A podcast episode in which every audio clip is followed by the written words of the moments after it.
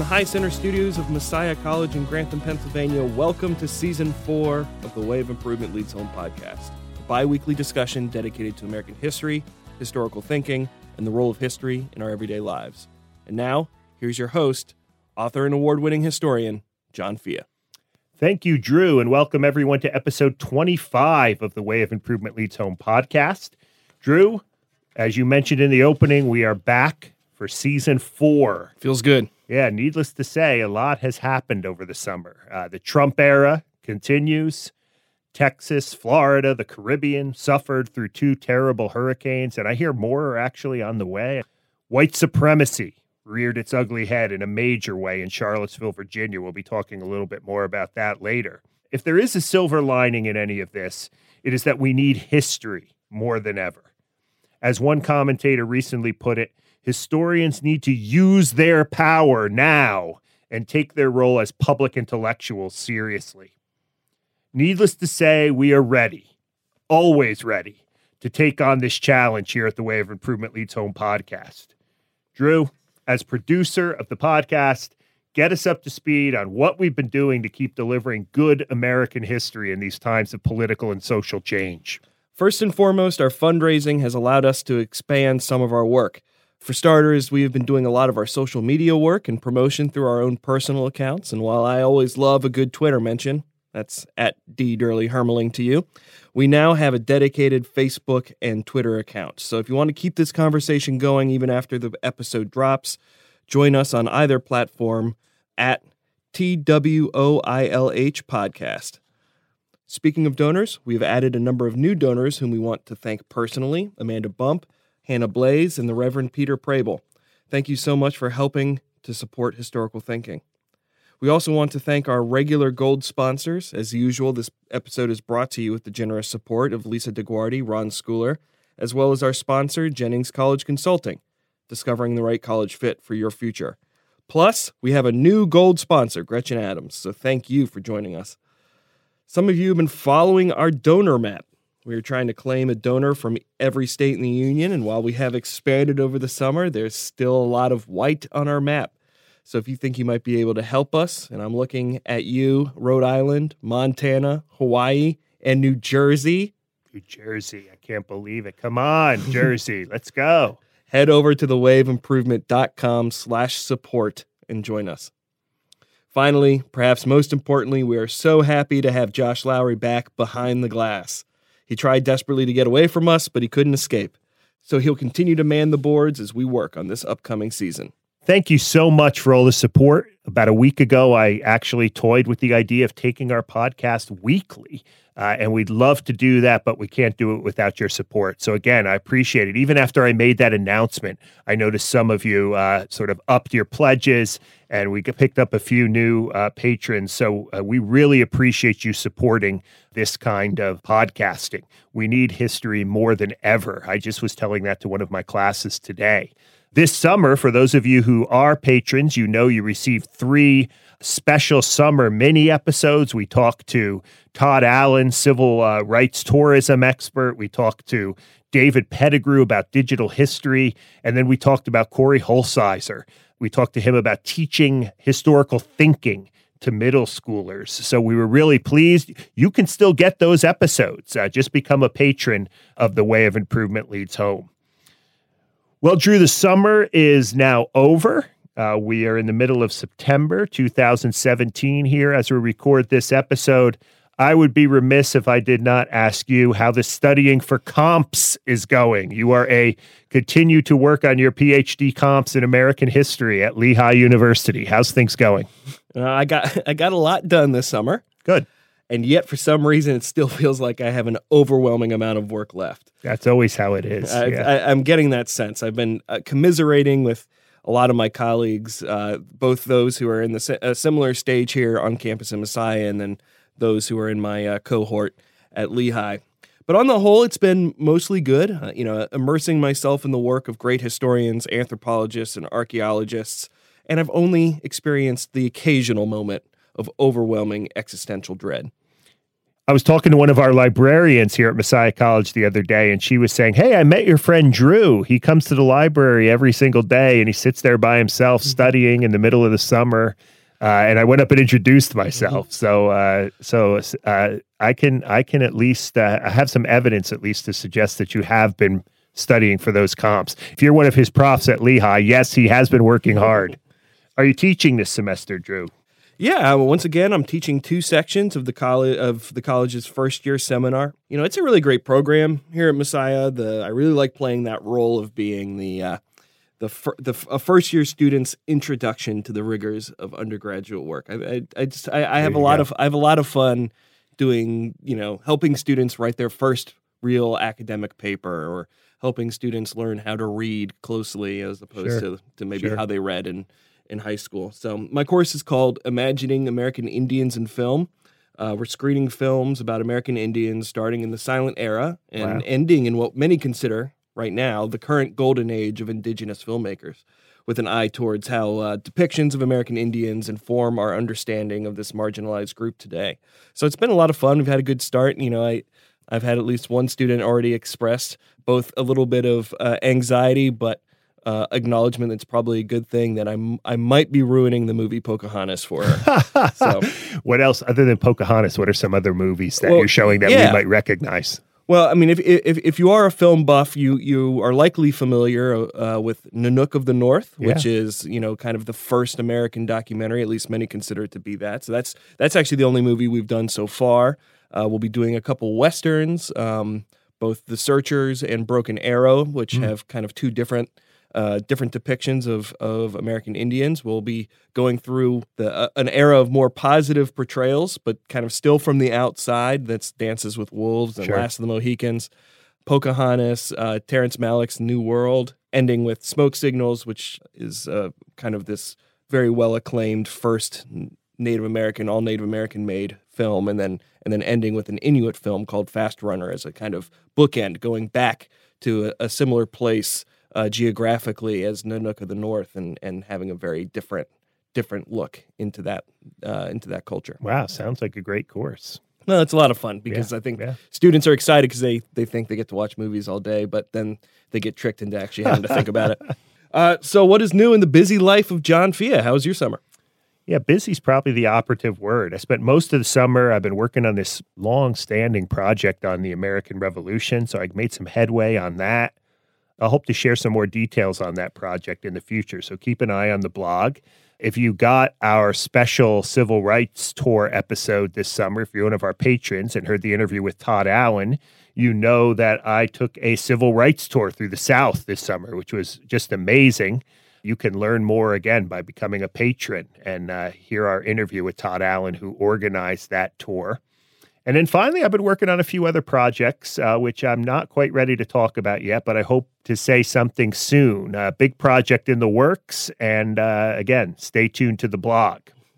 Well, let's let's talk about today's episode. I think it's a very pertinent issue, looking at what has been happening over the summer.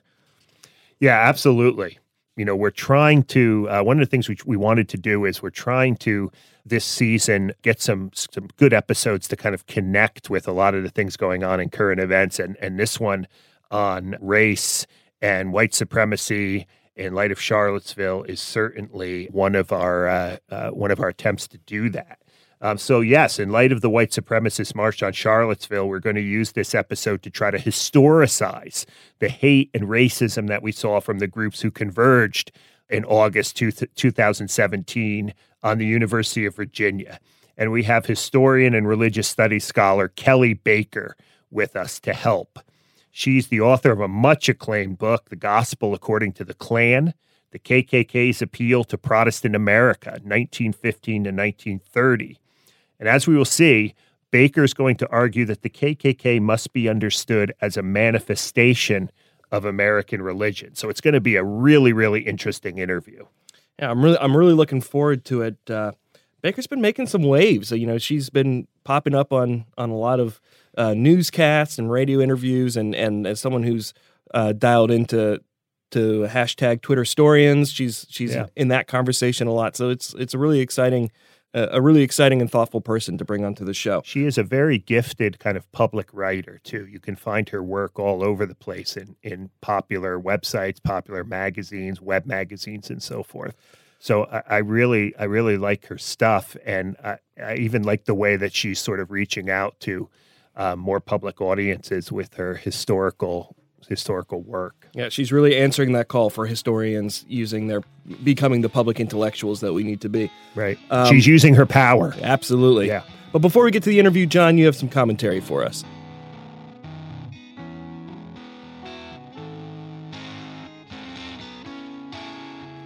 I write this commentary in the wake of the news surrounding a September 15, 2017 meeting between Donald Trump and Senator Tim Scott. Scott is the only African American member of the United States Senate and the first African American to be elected to the Senate from the South since the days of Reconstruction.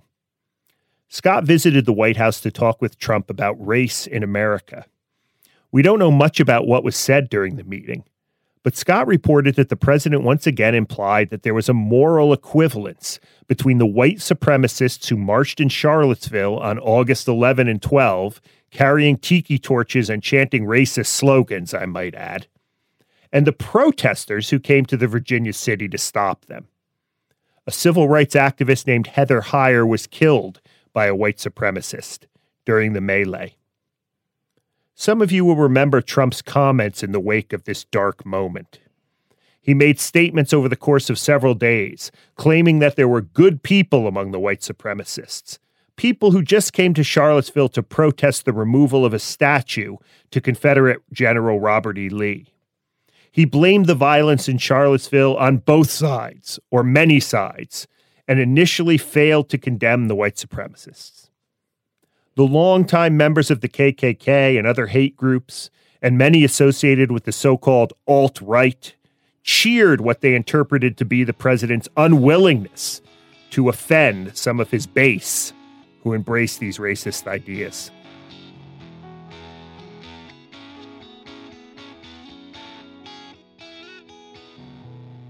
Trump's remarks were certainly a low point in the history of the American presidency and I'm sure there were many reasons why he made them. One of those reasons is his utter failure to understand American history. If he knew something about slavery, Jim Crow, or the civil rights movement, he may have been able to speak into the Charlottesville tragedy with more empathy and perhaps even more compassion. He would have understood what happened in Charlottesville as part of a longer historical trajectory that has plagued this country since its founding. He would have seen the white supremacists as part of the story of systemic racism that runs contrary and always has run contrary to American ideals and values.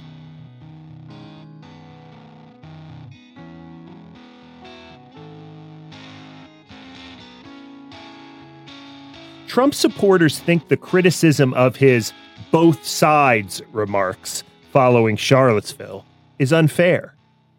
The president, they argue, did condemn racism and white supremacy, and that is enough. But as a historian, I cannot help but think of comments like this in a larger context. Trump wants to make America great again. He wants us to return to some largely unspecified time period in the American past when America, according to him, was indeed great. As I have said multiple times here and at our blog, and in other published pieces. Make America Great Again is a historical statement. So forgive me if I happen to notice that almost every time Trump makes references to American history, it has something to do with race. Andrew Jackson, his favorite president, understood democracy as a way to advance a republic defined by white supremacy. Jackson's Indian removal plan was only the most egregious example of this. There were many more.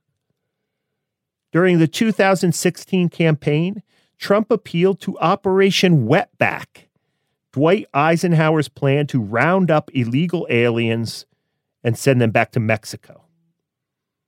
Our current president regularly talks about law and order, a phrase used by Richard Nixon to appeal to white ethnic conservatives who did not like what they were seeing in American cities as African Americans rioted in defense of civil rights in the wake of the assassination of Martin Luther King Jr. And we could go on. When does Donald Trump think America was great? The 1980s? The 1950s? the 1880s, the 1830s, 1776? Until he tells us, we can only guess based on the American history he tends to celebrate. His comments after Charlottesville should be understood in this light.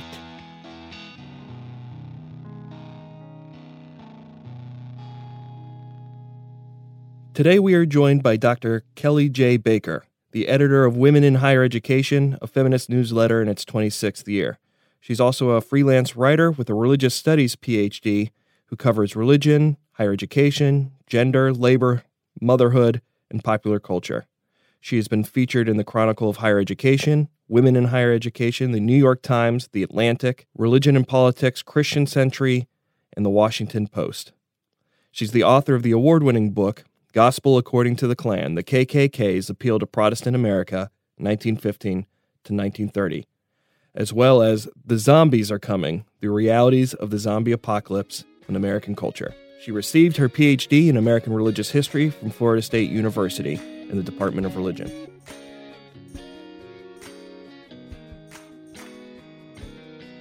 We are thrilled today in our first episode of season four to have Kelly J. Baker as our guest. I have in my hand right now her book, The Gospel or Gospel According to the Klan, The KKK's Appeal to Protestant America, 1915 to 1930. Kelly, welcome to the podcast. Oh, thank you so much for having me today. I mean, we have been talking here all episode about obviously current events uh, and trying to bring some historical perspective to current events. And obviously, uh, we've been we've been talking about this in relationship to Charlottesville and what happened back in August with uh, the um, the emergence of this white supremacist uh, group or groups uh, in Charlottesville. So we we thought we would have you on to get some historical context. Now, I'm not sure most most of our listeners have probably heard of the of the of the Klan. But why don't you give us just a real quick kind of general history of the Klan for those of our listeners who might need a refresher? So, in a nutshell, when and why was the Klan founded? And then you're much more interested in the Klan at the, uh, say, in the 1920s. Uh, why did it reemerge during your period? Right. No, uh, this is a great question. Uh, so the Klan emerges after the Civil War. Um, we call this the Reconstruction Klan, primarily as um, it sort of depends on who you believe here, as my little caveat there. Um, the Klan like to claim that they were just a social club of um, Confederate veterans who were pl- pulling pranks on African Americans um, folks that they thought were sympathetic um, to the cause of um, African American enfranchisement. Uh, but the history of this, of course, is um, a little bit darker than that. Um, so it's a group that primarily was involved in terrorism in this moment and, and worked really hard against what they were afraid of racial equality, right? And this mm-hmm. nervousness over what that would mean mm-hmm. somehow mm-hmm. after the Civil War. Um, now, the order that I focus on is the 1920s order, which um, existed from about 1915 to 1930. Um, that was basically a rebranding of that earlier order. So there's still a nervousness over race, and um, it's an explicitly white supremacist order, like the previous one was. Right. Uh, but they also become increasingly concerned about things like immigration primarily Catholic and Jewish immigration to the mm-hmm. country, and this nervousness over what it would mean if Catholics somehow outnumber white Protestants um, in this early 20th century, um, and what that would do to the character of the nation.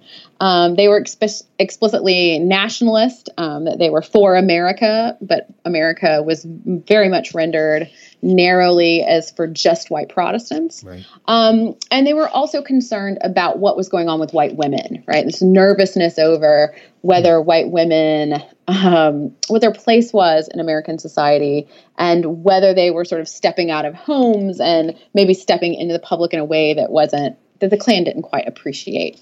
Um, so both of those orders have that kind of carryover of white supremacy. Uh, the thing that I would note really quickly is that the Klan has a variety of different incarnations in the 20th century and even in the 21st century. So that that main Klan that I'm talking about in the 1920s is the last like unified order of the Klan. When we talk about the Klan today, it's a lot of different smaller factions and groups all over the nation that doesn't have the kind of prowess that they once had. Yeah, that's really interesting. I did I did not know that. I thought it was I thought there was just a continuation. Now, did just real quick, did the Reconstruction Klan did they have a kind of more national organization, or was that just something from the twenties? Um, they attempted, right, yeah. to branch out beyond the region of the South, but they just never had the scope of the 20s. I mean, one of the things that I always try to remind audiences is in the 20s, um, there were Klan organizations in every single one of the 48 continental states, right? Wow. So when we talk about national, like we really mean national here. So it's not just the South, right? It's not right. just Indiana, but right. they have, um, you know, uh, Klan groups in New Jersey and Oregon, and they just very much were all over the place at that moment. Yeah, fascinating. Um, now, part of your contribution to uh, to to the study of the Klan is you argue that the Klan is in essence a religious movement. Uh, right. Tell us tell us more about that. You know, how is the Klan uh, um, a, a, form or what they do a form of religion, or how right. do they connect with religion or Protestantism? Do, yeah. yeah. No. Um. So one of the things I noticed when I first started doing this research is that everyone sort of when they wanted to talk about hate groups, and this was historians, this was sociologists, this was a whole bunch of different scholars, were not really great on the religion question. Mm. So that one of the things that happened is people would say something like, they can't be religious because they're a hate group, right? And religion's right, not about hate, right, so they right. can't be. So so hate groups can't be religious because these things don't work together. And and what I found in my archival research is, of course, these things work together, right? Um, we can't sort of just say because someone's part of a hate group that they aren't, you know, involved in some sort of Christian movement too, right? We can't like easily demarcate identities in that way. Um, and the 20s Klan was very interested in the promotion of white Protestantism. Mm-hmm. That one of the things that really drove them, and one of the things that they were very nervous about, was the nature of white Protestantism and how it would change based on immigration, how it would change based on African Americans having more rights than they previously had had, um, and this sort of question about you know, what would America be if it wasn't a white Protestant nation in this moment? So that's part of it. The other part of it is that Klan newspapers that I looked at print prayers. They print, um, you know, exhortations to go to church, Klansmen, because the foundation of masculinity and the foundation of your family should be faith. So that you also find this promotion of Christianity and that they're not super interested in particular forms of Protestantism. It's not like we want all Klansmen to be Methodist, right, right or right. Baptist or something like this. But they're in, instead saying, no, just go to Protestant churches. Like we need you to know this stuff, right? We yeah need you to participate in this and we really need you to understand jesus right? Um, so one of the things that was so striking to me in the early stages is how much they talked about jesus and how much they sort of used jesus as a model of what their behavior should be um, without kind of recognizing that they were also involved in like terrorist tactics. Right, right. so you know that these two could sort of exist simultaneously for them and that they didn't see a distinction i thought was a really fascinating piece too that that there's a way in which religion informed what they do and religious is what they are and that existed alongside of all the kind of scarier things that we know the Klan for as well. Do you know um, do you know if uh, there was any connection between you know the fundamentalist protestant fundamentalist movement and the klan at this time? Is there any overlap between the two so there is a little, right? And you can yeah. see this on discussions in Klan print about things like evolution, right? right. They're very much in this kind of fin- fundamentalist mindset about this.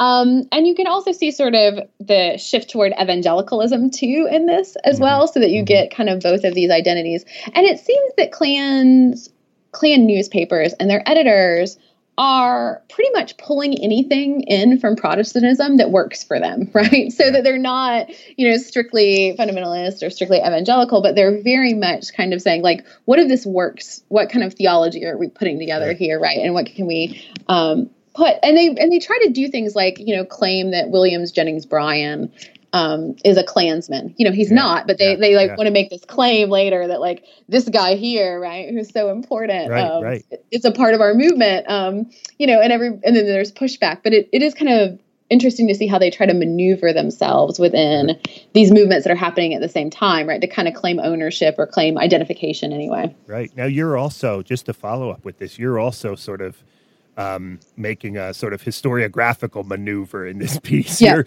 right. you're you're trying to, um, if I read you correctly, you're trying to integrate the Klan uh, into the sort of larger story of American religious history. You're American. You're an American religious historian, right? By training.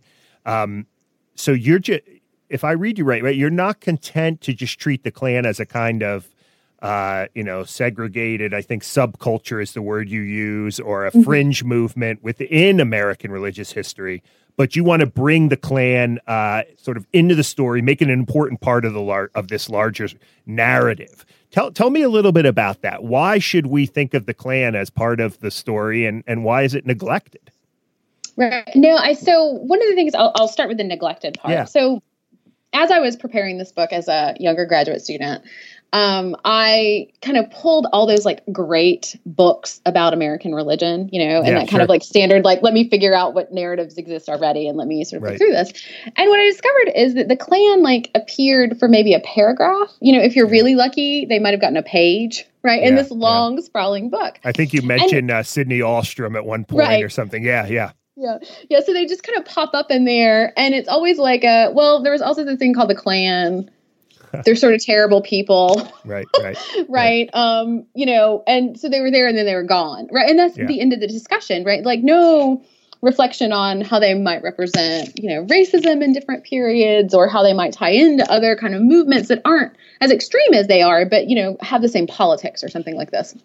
Um, and so I think part of it is this kind of tendency sometimes to want to tell the American story as a progressive story, right? Like Right. that we start at one point and that we get better, right? Like things Right. get better in a certain way. And we're like marching towards some future where everything will be worked out in some way, shape, or form. And like I like I understand stories like that. I mean, those are kind of hopeful stories that kind of make us get up in the morning and, and do things we need to. Um, but I think it really underplays some of the very violent, awful things that also happen in this arena of American religions. Right. And it makes it harder to connect how those events are bound together over historical time periods when we sort of say like well the klan is just fringe we don't really have to pay attention to them in, in this period and then we get to the 1960s and people are like wait the klan is back how Yeah, did that yeah. happen right Or, or Like, right, the the the Reconstruction Klan suddenly is back in the twenties. Wait a minute. like Right? like how did this Yeah, happen right yeah. and and and so part of that is how we tell those stories where we don't kind of understand that maybe the klan is a feature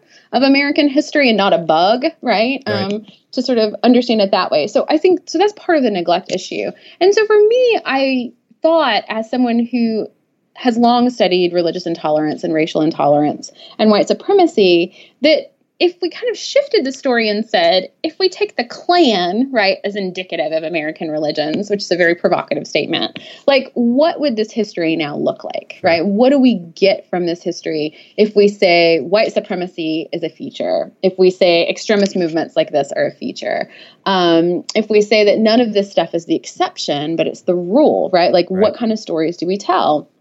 And I think we tell stories about um, the, the impression, uh, the oppression of indigenous peoples, right? That kind of makes sense here. In so much that the Klan even tries to like narrate indigenous peoples out of American history, Uh-huh. right? Like they're just going to forget about them entirely. Right. Um, and they're not the only people doing this in the 20s, right? Yeah. Um, that it ignores um, the treatment of black and brown people in American history, right? Mhm. Um, and this kind of can explain some of that stuff that we still haven't wrapped our head around in 2017, I think.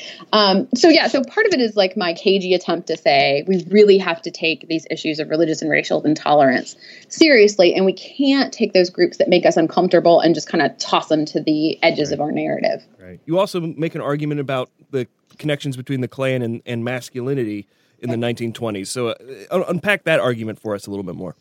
Yeah, sure. So one of the things that Klan newspapers were really good at, like, so they were really good at telling people to go to church, and they were really good at telling Klansmen how to be men, right? So they spent Mhm. a lot of pages, and when I say a lot, I really do mean a lot, a lot of pages explaining to Klansmen what model masculinity looked like, right? Um, so that like to be a man is to be chivalrous, right? To be a man is to be a protector of white womanhood. Um, to be a man is to be a faithful Protestant, right? To be a man is also to be a faithful white supremacist. Um, and so one of the things that they sort of do in this is they conjure up these idea that Klansmen are um, wholesome and they are dedicated family men, right? Or members of families if they don't have their own families yet, that they are concerned about what happens to white women, that they're defenders, that they're protectors. Um, and it's a very like limited vision of masculinity it's very circumscribed mm-hmm. and what they do in this is they often suggest that what klansmen should try to do is that they try should try to model themselves after Jesus, right? That Jesus becomes the sort of epitome of masculinity for them. And they're like, you know, this is a guy who sacrificed. He even sacrificed himself, right? Um, this is, you know, an example of somebody who knows the importance of staying with your kin, right? Um, they made this kind of wild argument about, um, that Jesus was Jewish, but they really appreciated him because he understood the importance of sticking with your race or ethnicity, yeah. which is kind of a wild argument right. for them to make. But like they're still committed to it in some sort of way. Um, to say that they would that Jesus, of course, like if he existed today, would be supportive of their white supremacy, um, which is a very kind mm-hmm. of common tactic mm-hmm. in their yeah. print culture. Um, but yeah, so it's very much tied into like if what the nation needs are knights and defenders, and so Klansmen were supposed to be that. Um, and so they spend a lot of time doing that sort of this is what your model is. They also spend a lot of time saying, gentlemen, we have heard that people are not following, right? The right. rules that we were supposed to follow. So that the other kind of part of their print culture is them um, is the Klan leadership scolding men who can't live up to these ideals, right? Yeah, yeah. Um, and and saying like, no, we don't get to we don't get to do that. And I've heard some of you were using harsh language, right, right. at local chapter meetings, and this is not this is not what men do. So it's this kind of really funny and also um, remarkably kind of tragic vision that men can only be right this particular white protestant man and that there are no other options right like this is the only option you have yeah i i'm gonna uh, go off script real quick here for a second because as you're talking um how did you deal with this project I, I should have asked i should have put this as yeah. one of the questions how did you how did you day to day sort of reading this stuff by the Klan. I mean, tell me about, I'm sure you've been asked this before. Yeah. Tell me about this experience. Like, how did you tolerate this stuff every day?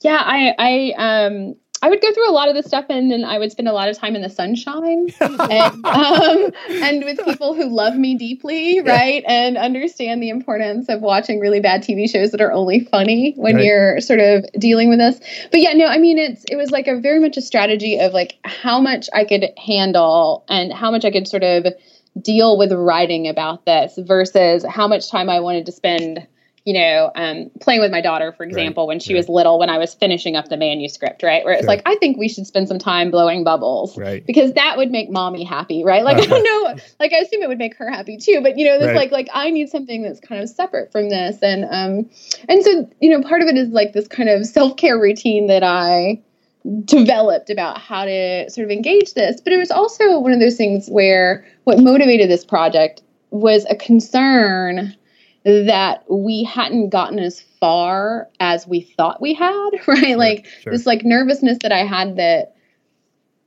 people wanted the Klan to be history, but it really wasn't. Right. And we're still dealing with the after effects. And so there's this kind of urgency to my writing that also helped me that I felt like I had a cause that I was right. working towards and that made it important work, even if it was hard work. Um, but yeah, it required a lot of shifting. Um, and it meant that I did other projects on the side that were more fun, right? Sure. Where it's like, let's look at something in pop culture and analyze that because right. that is like lovely and wonderful. And it doesn't involve white supremacists, right? Like, I mean, so it was very much just like, how do you kind of do other things around that that um, were also fulfilling, but were a break from some of this really heavy, um, yeah. terrible stuff. I mean, we could almost devote Drew an entire episode to this kind of a conversation. I just got done with my, I'm teaching a course this semester called Teaching History, and I'm trying to get my students to sort of understand, cultivate kind of historical empathy even with figures that they might find kind of morally reprehensible. You know, defining empathy as just sort of merely understanding, right? Not mm-hmm. sympathy, mm-hmm. not sympathy in any way. So uh, I, you know, I, I almost want to sort of drag them into this conversation and say, you know, if you really want to sort of understand the Klan, you sometimes have to, uh, you know, pull back at times, right, right. so you don't lose perspective at you know the work of a historian. Right, you're trying to explain uh, before you condemn in some ways.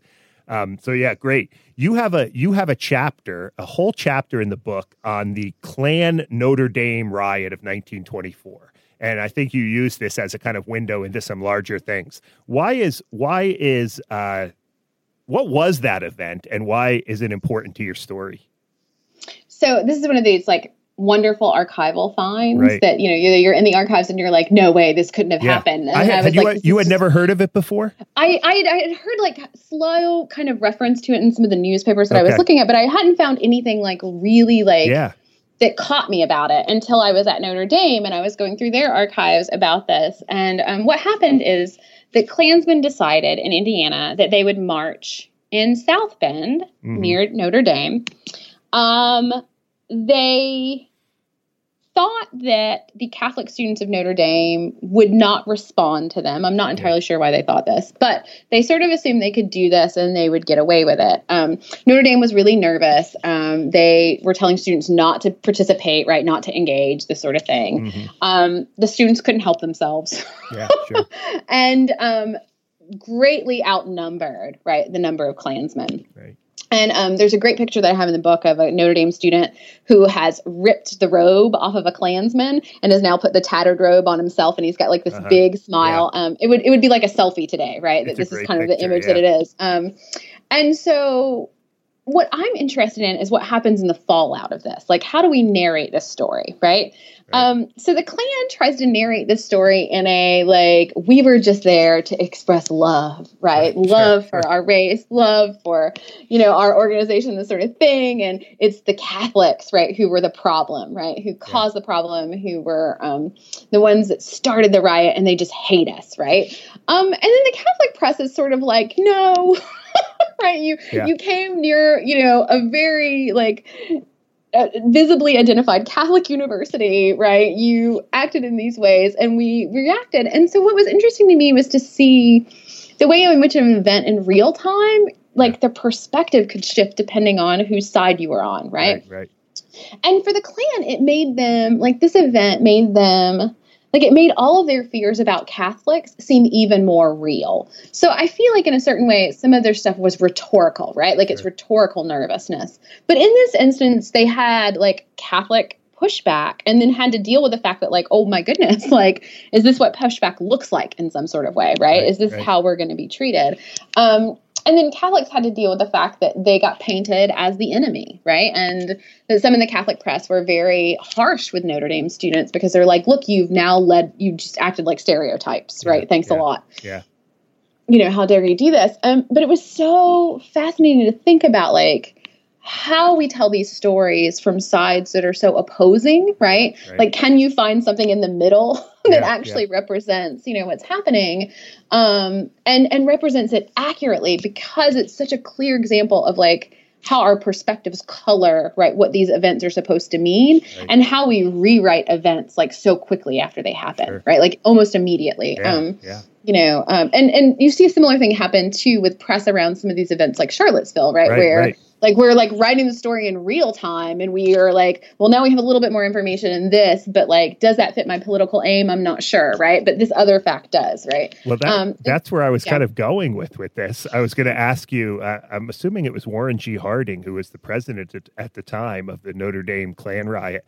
Did he come out and say that both sides were No. both sides were at fault? no, I have no, I have no statement from him, Yeah. you know, about both sides or That's anything funny, like this, you know. But I mean, it really, I mean, this is the kind of, I, I have a running joke with my, um, with my husband that like I feel like we're living in my book. Like Yeah, I feel yeah. like like I woke up and now we're living in my book and I don't want to live in my book. Like right, like I had right. a hard time writing this thing, much yeah. less like yeah. living through this. Um but yeah, it is interesting to see the like the way the rhetoric works, like the white nationalist rhetoric works now, right? Like via right. something like Twitter versus, you know, the yeah. press then as they're, you know, sort of working through this. But um but yeah, it is I mean it's kind of a weird um moment where people are like I keep having journalists say like, Are you surprised right, that this happened? And I'm like, none of this surprises me. Like yeah. I feel like you know, like I'm like I feel like it's a weird space for a historian to be in. Yeah. I'm like, because we're not supposed to be able to like predict the future. That's not necessarily what we do. Yeah. Um,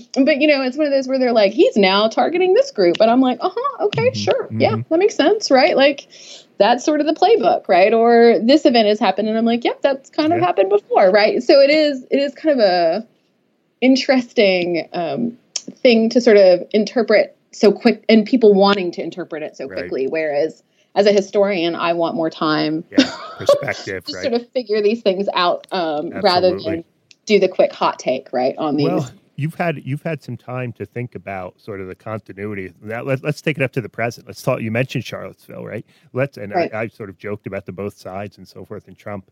Let, us take it up to the present. Um, you've had some time to kind of reflect, not necessarily on what happened at Charlottesville, but but the sort of continuity between your your uh, Klan in the twenties, if you will. Sorry, I didn't mean to put it that way. Your Klan, but the yeah. Klan uh, in the twenties and and you know what we saw uh last was it last month yeah in in charlottesville we're filming we're taping this recording this in september 2017 um you know you mentioned we were talking off uh before we got on the air you've had a lot of press. Uh you've you've been on the air i should say. People your phone is ringing. Uh, people are asking you to comment on and provide historical connections or, or, context for what happened in Charlottesville.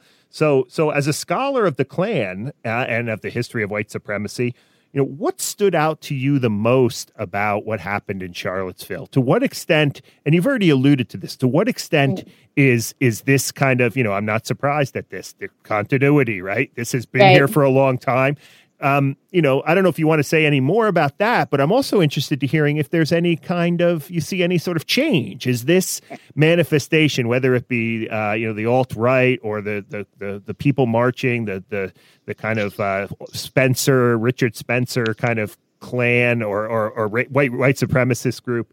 You know, is there anything different about them?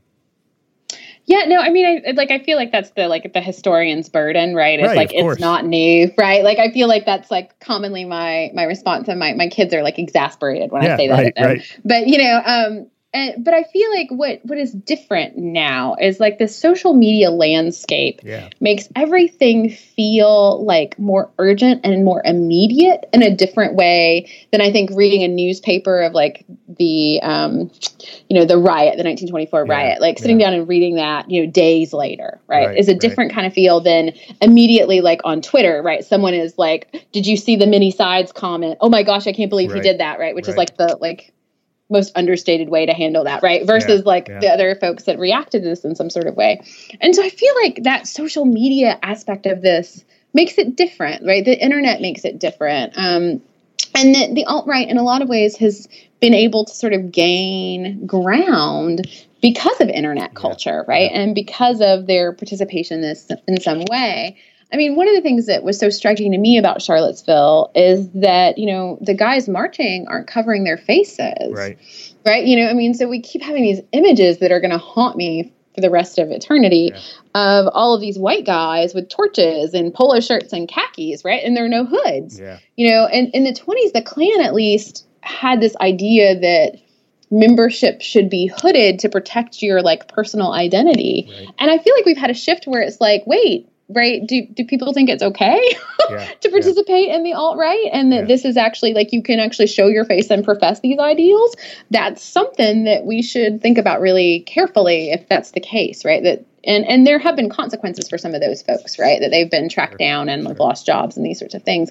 But that sort of willingness to march so publicly and so visibly i think is an interesting piece of that that we have to kind of um, think about and think about what it says about us right now. And, and that's the kind of nerve-wracking part for me. Yeah let's let's let's finish up with that. Our time's about up but uh, you have this wonderful quote from the Columbia University historian Kenneth Jackson, who wrote a book about the Klan, and you know he says, quote, to examine the Klan is to examine ourselves, right? Unquote. Uh, elaborate on that. In what in what ways, uh, uh, as you studied the Klan, as we think about the Klan, as we read your book, in which way, in what ways are we kind of reflecting on ourselves, our society? You know, um, yeah. Yeah, I kind of wonder if we are, right? Uh, like, so, I mean, I love that line because it shows that, like, to think about America, you know, to think about the Klan, like, that requires some deep reflection on sort of how primarily white people like participate right. in these systems of oppression right how are how are we you know part of structural racism. Like how do we sort of pass this kind of stuff on? How do we do these sorts of things? And what is kind of curious to me about that is that i feel like now there is this kind of way in which people talk about white supremacy in the context of like the extremists that i tend to study. Mm-hmm. um, but it's harder to do that that other like deeper reflection work yeah, yeah. about like if we like really look at the Klan and look at their racism and look at the things they're saying and look at the way they're acting and the things that they're doing, or even the alt right, and like take a minute to be like, how does that reflect ideas that I hold, right? right? Or right. systems that I participate in, or how to do this? And I, I'm not sure that we're quite at that stage yet. I want us to be, right? Where yeah, we're really thinking yeah. about like how can this group exist, right? Like how yeah. have we not like shouted them down already in some sort of way? Um and and how does sort of an action in some way allow for that to happen too? Um but yeah, I mean I think it's it's a kind of a harder question and I think it's a way in which white supremacy is a hard concept for a lot of people because most people want to think white supremacy Klansmen and um, white supremacy is more like the structure of our lives and our history that we have to really um, carefully engage. But um, but yeah, it is one of those where I found that line in his book and thought like, man, I wish I had written this um, because it's just so excellent about like what happens if we really engage with what they're saying, right? Uh, well, our time is about up. Kelly, this has been a fascinating conversation. Thanks for bringing the past to bear on the present uh, and providing us some context for current events, as well as helping us to understand a little bit more about uh, race and gender and the Klan in the 1920s. Oh, thank you so much for having me. It's great to be on. Thank you.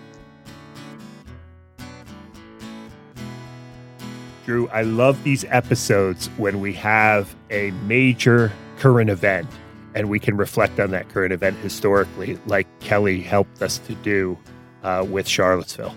Obviously, what happened in Charlottesville is such a terrible tragedy, but you know, it, it does feel like part of our vocation as historians to to be able to to bring some some very specific type of thinking to bear on these kinds of events. Yeah, it just, it, I asked her that question. I said I went off script when I asked her that one question. I should have had it in the script. We often give our questions in advance to our to our guests. Uh, you know, the, the question about, you know, how do you kind of live year after year with these, with these, uh, with this Klan writing and so forth. Um, you know, how do you learn how to empathize with those kinds of things and try to understand them on their terms without bringing, uh, you know, our kind of moral sensibilities to bear on that. Uh, that that's a difficult, difficult task. You know, I talk a little bit about that, uh, about the struggle of doing that in my book, Why Study History. But it takes a great deal of of discipline for the historian to be able be able to do that. Yeah, well, and and you know, I would argue that there there are maybe limits. You know, not not necessarily in in the product that you you you finish with, but uh, you know, as as Kelly shared, that at a certain point your your personality wins, right? As you're as you're going yeah. through this process, and you really do have to to approach it with with self care. And and I think what's important is um, someone who is able to be um, even handed in yeah. analyzing this past actually makes the much more effective argument. Yeah, right? you know, because because I think one of the things we as a society are wrestling with is to what extent do we as as white people, as men, as Christians, or whatever, uh, to what extent do we bear at least some modicum of responsibility? Right. And because she was able to do such a thorough and and and kind of thoughtful and even-handed job in unpacking that history, right? It, it actually is a very compelling case that that this is not the as she argues this part of of American religious history that's way outside of the mainstream, Yeah. but in fact is right there uh, on one side of it, but has so much it holds in common with things that we don't consider to be radical that are actually in the DNA of who we are as Americans. I mean, it's very it's very American. You know, you could you could even argue that what happened in Charlottesville historically is a very American thing to happen. Maybe not conducive to American ideals, but certainly, you know, we've seen this before, as Kelly uh, has pointed out, and and in some ways, you know, we she really challenges that kind of progressive narrative, right? Right. That this stuff should eventually just disappear.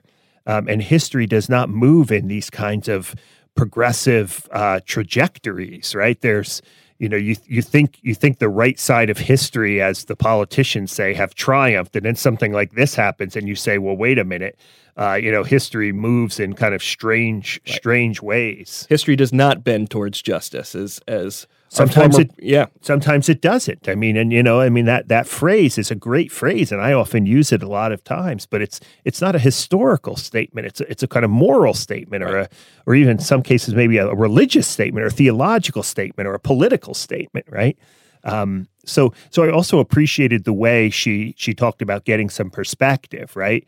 Uh, you know, she's been asked now. She's she, her phone's been ringing off the hook about uh, about media appearances after Charlottesville, and um, you know she she's a religious studies scholar, so she speaks to the moment. But then at the same time, she's also a historian, so she needs some perspective to you know. It's like it's like people who would say to me after 9-11, like, "What is the significance of this event in American history?" I go, you know, ask me in like twenty years, you know, or Yeah. something like that. So so I think that's that's also uh, an important part of um, the historian's vocation too.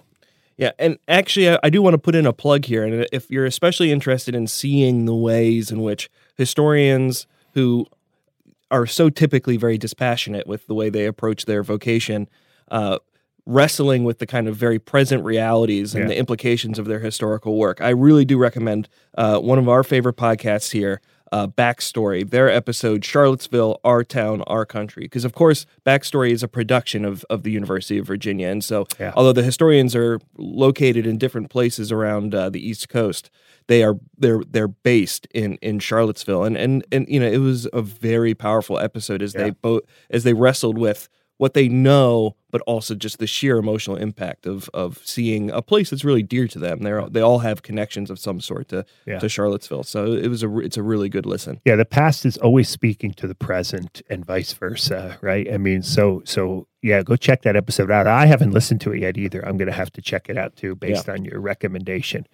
Well, Drew, I think that's a wrap for today. I hope you enjoyed uh, this episode. We're glad to be back here in season four. Uh, thanks for joining us, and may your way of improvement always lead home.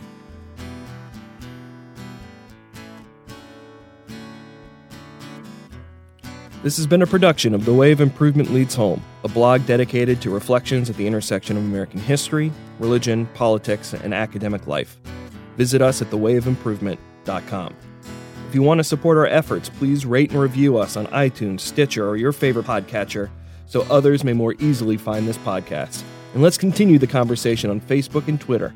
Follow us at TWOILH Podcast.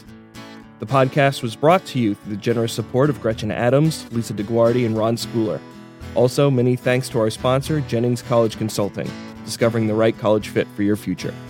The podcast was recorded at the High Center Studios of Messiah College. Thanks to Ed Ark for his continued support. Original music is by Overholt. Many thanks to our guest, Kelly J. Baker. Our studio producer is Josh Lowry. I've been your producer, Drew Dyrli Hermeling, and your host, as always, is John Fea.